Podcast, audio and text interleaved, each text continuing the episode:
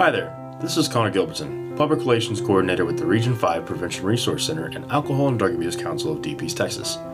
I wanted to let you know, before we get started, that this is a podcast about substance use. Sometimes we are going to talk about stories or details that may be tough and uncomfortable to hear. Our overall goal is to help people be healthier and happier. With that being said, do what you need to take care of yourself. Feel free to pause and step away if you need to. This episode will be right here when you get back. The most important thing is that you take care of yourself. Thanks. Now let's grow. Today we are here with Kim Simmons, the Director of Prevention at ADAC. How are you doing today? I'm great, Connor. How are you? Oh, not too bad. Before we get started, tell us a little bit about yourself. Well, I'm the Director of Prevention Services here at ADAC. What that means is I'm responsible for any of the prevention programs we have, community-based or school-based, making sure that they're running properly, that we're upholding our ends of our requirements and things we're supposed to do with grants. Because our grants come from HHSC and other local sources, we have to stay on top of everything we have to do to fulfill those so that we can maintain services. Let's go ahead and dive into some questions here. First and foremost, why is prevention important? Well, I think prevention is important because it's a great means to stopping something before it starts, or preventing something from continuing to be a problem or becoming an even bigger problem. So it is an opportunity for anybody involved in prevention to look at, no matter where it is on that prevention spectrum. Some people may think that by the time a student starts some type of behavior or maybe experiencing alcohol or other drugs, whether they're experimenting or using with friends, there's still an opportunity for prevention that keeps that from going to the next level. So prevention is a wonderful opportunity that we have to keep things from getting out of control, or if things are already in place, to keep them from getting even worse. At what age do the youth prevention programs begin here at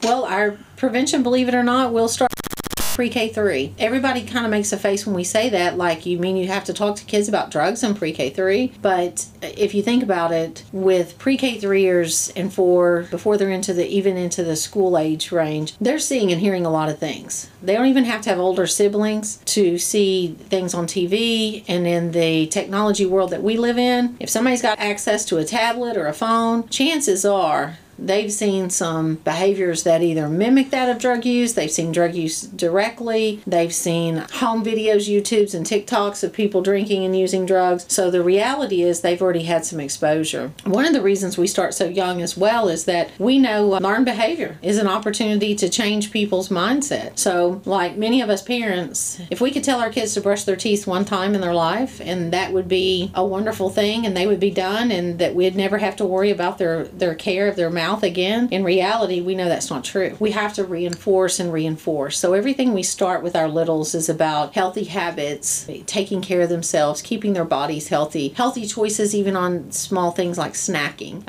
who should give them medications, and who are trusted people that can offer that to them so that they don't get their hands on the wrong thing and that they trust the wrong people, and then they're in danger before they ever even know it. So once we get past the littles, as we call them, with our pre-K3 and pre-K4s, then we'll start school-based programming. And as many people know, like I said before, with technology, if you ever can't work a tablet, an iPhone, a computer, just put a kid in front of it. They can work it a lot faster than most of us adults, as they have access to information online. It's never too early to at least start the conversation and engage these children in it so that it's not uncomfortable or uncommon for them as they start progressing through the years. And about how many schools on average do we typically see a year? That varies. Our party department, which is home to Leo the Drug-Free Lion, they'll literally see 30,000 students a year, and that's covering a 12-county region. With our other programs that have a set curriculum and they go into schools, that also depends on the particular school year. There's many outside factors we've run into with prevention. For example, if a school becomes a closed campus due to academic probation because their scores were not quite up to par, or if they've had an administrative change that's created them to not allow outside resources to come in, then our staff can't deliver curriculum as normal. But on an average year, all of our educators are in as many locations as they can be at in the 12 counties as the schedule allows and as the schools allow us to be in. So I know we just talked about our party department a little bit, but what other prevention programs are there at ADAC? We have some youth prevention programs, which are our YP programs that start with indicated, selective, and universal, and those vary depending on the ages that they've seen and then also which curriculum that they would use. We do community coalition partnerships, which are CCP grants. Those are in our Nacogdoches and Polk counties. And then we also have the Prevention Resource Center that we have that goes and looks at data collection and looks at community networking as well. So we have a lot of different levels that we're trying to hit with prevention, not just in a school setting, but on a community level, and then also in a more, I guess you would say, global, or like with the coalitions, we look at environmental change. This is where we're looking at putting in things that are preventative, such as no smoking ordinances and park protection and environmental changes that would last long beyond the grant or any of us, that would keep the community healthy. With National Prevention Week coming up, what would be your main message you would want everyone to know about prevention? I think a good message for prevention is it's an opportunity. Many people look at things like this National Prevention Week coming up, or Red Ribbon Week, or many of the other campaigns that we celebrate or participate in, and they look at it as work, or they look at it as a distraction. What we see this as an opportunity to talk with people, to open the door to talk with kids, much like you'll see the NFL and largely televised things will go completely pink in support of breast cancer awareness, or you see Red Ribbon as a well-known campaign and you see red ribbons everywhere. It's an opportunity to talk about, oh, what does that indicate and what does that mean? Just because someone wears crazy socks during Red Ribbon Week, they're not drug-free the rest of their life. I wish it was that easy. But when we set out these days in Red Ribbon Week to decorate schools and businesses, and kids get excited about it, they do pep rallies, they have all this interaction. What this does is it creates conversation. Why are we doing this? What does this look like? We do Red Ribbon Week because we're celebrating the fact that we need to stand up for being drug free. We tell the story on what happened. National Prevention Week, that's next week, sort of a twofold this year, and that is it's saying that prevention does work, and we've seen many instances, not just in the substance abuse world, but many instances of where prevention saves lives. Prevention is where we could start some healthy habits and behaviors, then those will grow on and on and on, and they'll be passed to generations. The seatbelt's the biggest thing I can think of that's a great example of that. You can talk to grandparents and other people, and they'll talk about the day when nobody in the car wore a seatbelt. Kids were climbing all over the seats. You took babies home from the hospital in the front seat of your car in your arms. There were no car seats. The seatbelt law is a preventative effort that took place that's now a mandated law that saved hundreds of thousands of lives. Now that has been carried over through generations. Elementary age generation kids today, they don't think twice about having to put a seatbelt on. It's a given. You don't even have to tell most of them to do that. They know this, and it's just a preventative effort that has been passed down and has been put into place. So National Prevention Week that we're moving into is a way to celebrate prevention. It's a way to look at why prevention is so important, why we would want to be involved with initiatives that support preventative efforts. And here at ADAC, one of the other things we're doing on a national level, they've recognized that this particular field is one that needs to be celebrated. So next week, ADAC as a prevention team will be celebrating our prevention staffers. We're going to provide lunch and recognize years of service and talk about what prevention is and why it's so important and why we need to uplift and keep each other motivated in that. Sometimes with prevention, I think we get to plant the seed,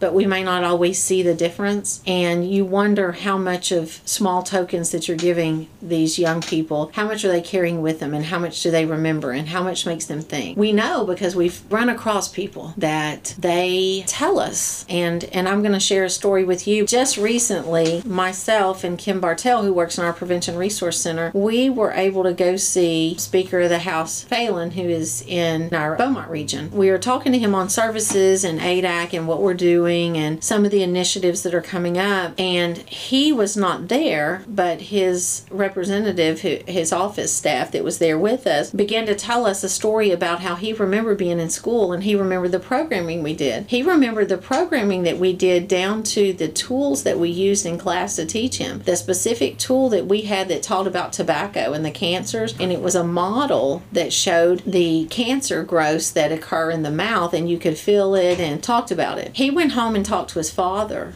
about how that scared him because his father was a dipper at the time, and he said that his father to this day still has the last round carton of chewing tobacco that he was using at the time that he had purchased that day on his desk as a reminder of why he doesn't dip today because of his child that came home and did that. For me, that was a very neat connect to see this young man who's now a grown-up and in the working field, remembered the work that we did and the examples given in class, went home and told a parent who put that down that many years ago and to this day is not used. That's a wonderful story, and that's a wonderful connect on how prevention can be given to one person and shared with another, and we don't know the long-term impact, and we don't always get to know the outcome of that. We don't always get to hear those wonderful success stories and all the great things, so we relish those when we get them, and we love to hear those stories, but it was very encouraging to know that the work that someone had done just by some simple education had impacted that family in a great way. And that'd definitely be one of those things as far as looking at the prevention programming along with these national campaigns that we go through, such as Red Ribbon Week and National Prevention Week. It's about being there first off, but then making sure that the message is provided, not just thrown out, but actually allowing people who are attending and listening to soak it in, so that way they can carry their lessons home and potentially make an impact outside of their schools. But that's definitely something really great to hear. Last question I have is, you know, what drives you as the director of prevention? Stories like what I just shared with you. What drives me is when we go to schools, and if I get to go in and visit staff as they're presenting their material, I get to see kids that have seen our programming in years past. Leo the Drug-Free Lion has his own drug-free song. At the beginning and the end of presentations, Leo sings his song, and it has hand motions with it, and the kids sing it. And it's a very catchy tune that staff, they have it rattling in their head as they sleep. But when you have an older student, you pull up at a school and you say, hey, we're setting up in an elementary gym, which is the best way from here? And they start singing the hey-oh, hey-oh, the key is just to say no. They start singing Leo's song. It's catchy, it fits with them, it sticks with them. Those are the things that I know, because when I think about prevention and the power that some of these people have, like our teachers do in classrooms, many of us can think of like monumental things that occur in life. You can't always remember who the first person who did this or the scientist that discovered this, but who is your fourth grade teacher? Who is your favorite high school teacher? And you can get down to those things, and people remember that. Well, as educators, what we're able to do in tapping into the schools is we have that one-on-one connect, that classroom connect. We have the ability to reach these students, and we get to see many of these students year after year as they progress through the programs, and these people remember you, and they remember what you're teaching them. Maybe they don't always remember the presentation from A to Z, but they remember it was something alcohol and drug related. They remember there's a danger to it, so they have an aspect for that. So for me, starting my career here at ADAC a long time ago, over in clinical, like 28 years ago, and then migrating over to prevention, my motivation for prevention is seeing the kids that actually get changed. And then more as prevention has evolved here at ADAC is also seeing how the work we've done with community coalition work and ordinance that get passed and these environmental changes that stay, and then being part of the PRC that's connected with 12 other PRCs across the state and is involved in this huge data mapping and sharing that's literally changing the way the state is scoring grants because of the data that's being collected in this area. That's pretty powerful to know that you get to be a part of an agency that's impacting on so many levels. So my motivation for prevention is like really easy. It's hands down that we get to see the impact that we do. Over the years, there's so much more good that comes out of this than anything else, and I can see how it changes the landscape of schools and communities where we're in, and that's exciting. That's what keeps you working late when you don't even mind working late, and that's what keeps you pulling into the office in the mornings and you're not begrudgingly going to work. I literally love what I do. It's just been a blessing and so enjoyable for me. If you or someone you know needs help with a substance use issue or concern, or if you just want more information, you can call the Alcohol and Drug Abuse Council of Deep East Texas 24/7 at 1-800-445-8562. Give, Get, Grow is a production of the Alcohol and Drug Abuse Council of Deep East Texas and the Region 5 Prevention Resource Center. We work in Angelina, Hardin, Houston, Jasper, Jefferson, Nacogdoches, Newton, Orange, Polk, Sabine, San Augustine, San Jacinto, Shelby, Trinity, and Tyler counties, where we offer prevention, intervention, and treatment programs and services. The Prevention Resource Center has a ton of information about the region available for free as a part of its mission. For more information, visit adacdet.org/PRC5. That's A-D acdet.org/PRC5. A big thanks to Kim Simmons for speaking with us today and sharing a little bit about prevention, and a big thank you to all the listeners. Don't forget to subscribe to the podcast to stay up to date with our latest episodes. Follow ADAC on Facebook at ADACDET and on Instagram at ADAC_DET. Thank you for joining us. Be safe and take care of yourself, and we will see you next time here on Give, Get, Grow.